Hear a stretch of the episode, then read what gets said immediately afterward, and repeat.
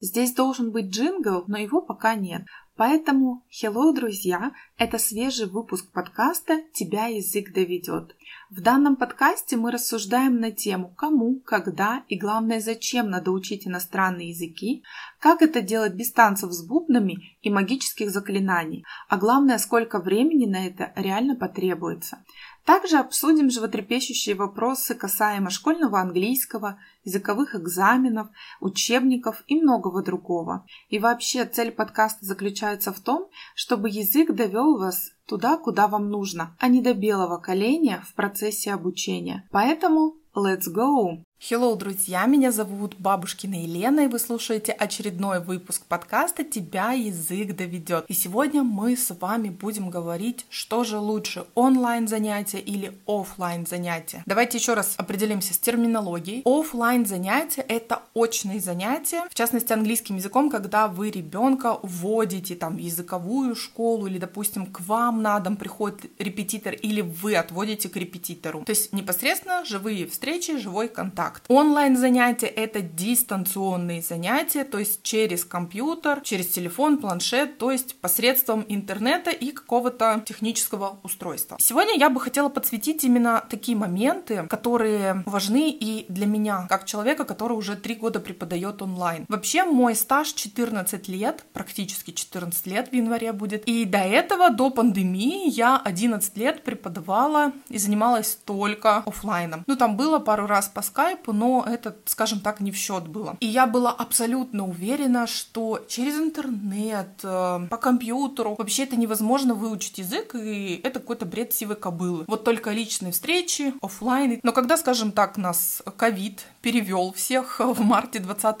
года резко онлайн, мне пришлось вообще учиться с нуля, как это работать, что делать, куда идти. И спустя три года я могу сказать, что я всеми руками и ногами, ногами и частями тела вообще вообще только за онлайн. Вот представьте, да, 3 года онлайн и 11 лет офлайн. Сейчас я расскажу вам, почему мне и моим ученикам именно нравится онлайн. Давайте с вами только договоримся, что дистанционные занятия — это не скайп и распечатанные учебники, а это интерактивное, современное обучение, которое подходит нынешнему поколению детей. Итак, первый момент, который я, за который я просто обожаю онлайн, это интерактив. То есть очень много всего можно сделать сделать онлайн. Много всего интересного. Там такое разнообразие, начиная от каких-нибудь э, заставок и заднего фона в зуме до различных платформ, приложений, которые есть. Это вообще такое разнообразие, которое еще даже я не постигла. И сейчас онлайн развивается такими темпами, что ты даже не успеваешь уследить за всеми трендами, которые есть. И когда ты что-то находишь какой-то новый интересный ресурс, ты думаешь, боже, как это еще вместить в уроки? Потому что хочется попробовать, потому что даже даже тебе интересно, а детям тем более. Все те дети, которые доходили до пробанных уроков со мной, они все оставались потом в онлайне. Говорили, блин, это так круто. То есть все дети после пробного урока со мной такие, вау, мама, я так хочу. То есть там у родителей даже не было потом выбора, идти или не идти. Второй момент, то, что я вижу на своих учениках, то есть люди не ограничены местом. Нет какой-то территориальной привязки. Представьте, что у вас какой-то, вы живете в большом каком каком-то городе, и вы узнали, что есть очень классный репетитор, но к нему надо там ездить с одной, с двумя пересадками на другой вообще конец города или к черту на кулички. И, соответственно, у вас стоит выбор, а что делать? Находить репетитора рядом, что, как правило, и делают родители, либо же возить как-то самим к тому репетитору. В онлайн такого нет. Единственное, что там могут быть, конечно, некоторые ограничения со временем. Например, вы живете где-нибудь на Дальнем Востоке, а у вас репетитор из Калининграда. Да, в таком случае достаточно сложно состыковаться, но у вас выбор репетитора просто огромен по всей стране, и вы даже можете одной стороной не ограничиваться, вы можете работать даже с носителями языка, если вам позволяет позволяют э, финансы, время. Оффлайн такое сделать, ну, практически невозможно, особенно если вы живете в каком-то маленьком городке. Третий момент — это мобильность. У меня дети занимаются, даже будучи с родителями где-то в отъезде, в каких-то мини-путешествиях, находясь летом у бабушки в деревне. Ну, потому что, согласитесь, сейчас интернет э, доходит до самых-самых глухих каких-нибудь мест, деревень. И еще очень часто бывает э, в пробках мы занимаемся, то есть ученик ехал,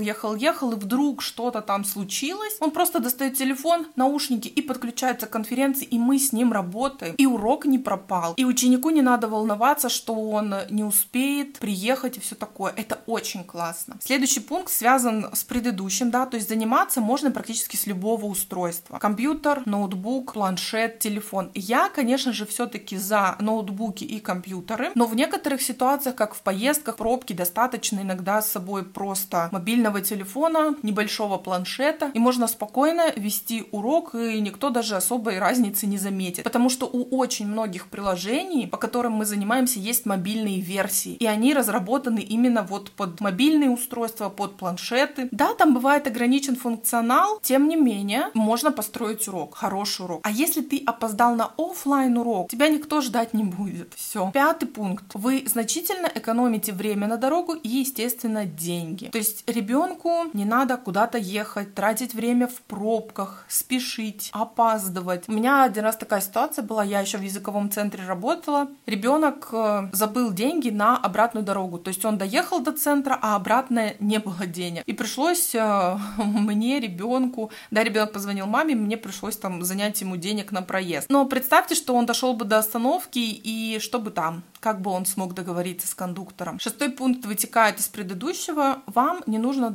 волноваться, доехал ли ребенок. Вам не нужно заморачиваться, кто будет его встречать. Вам не нужно волноваться, что, а может быть, погода поменяется, и ребенок там у меня уехал, не знаю, в тоненькой куртке и так далее, а вдруг пойдет снег. Кстати, однажды такое было. Я работала также в языковом центре. С утра была прекрасная погода, но просто резко в какой-то момент начался ливень, который не прекращался три часа. И, к сожалению, многие дети в тот момент э, не смогли выйти из центра, то есть родители там забирали, вызывали такси или как-то самостоятельно, там бабушки приходили с зонтами, а остальные дети просто не смогли прийти, потому что был жуткий ливень. То же самое случается в морозы. Представьте, там мороз, не знаю, минус 40, и надо идти на занятия. У меня и моих учеников таких проблем нет. Неважно, какая погода, ливень, морозы, снегопад, пожалуйста, компьютер, интернет, и мы работаем в комфортных домашних условиях. И седьмой пункт, который отмечают также очень многие мои ученики, я сама, что легче планировать расписание, достаточно легко планировать свои дела. И с этим я тоже соглашусь. Это очень здорово, когда ты знаешь, у тебя вот в это время уроки, здесь ты свободен, отвел уроки и занимайся, пожалуйста, там в перерыве, чем ты хочешь, что тебе нужно. Наверное, если посидеть и дольше подумать,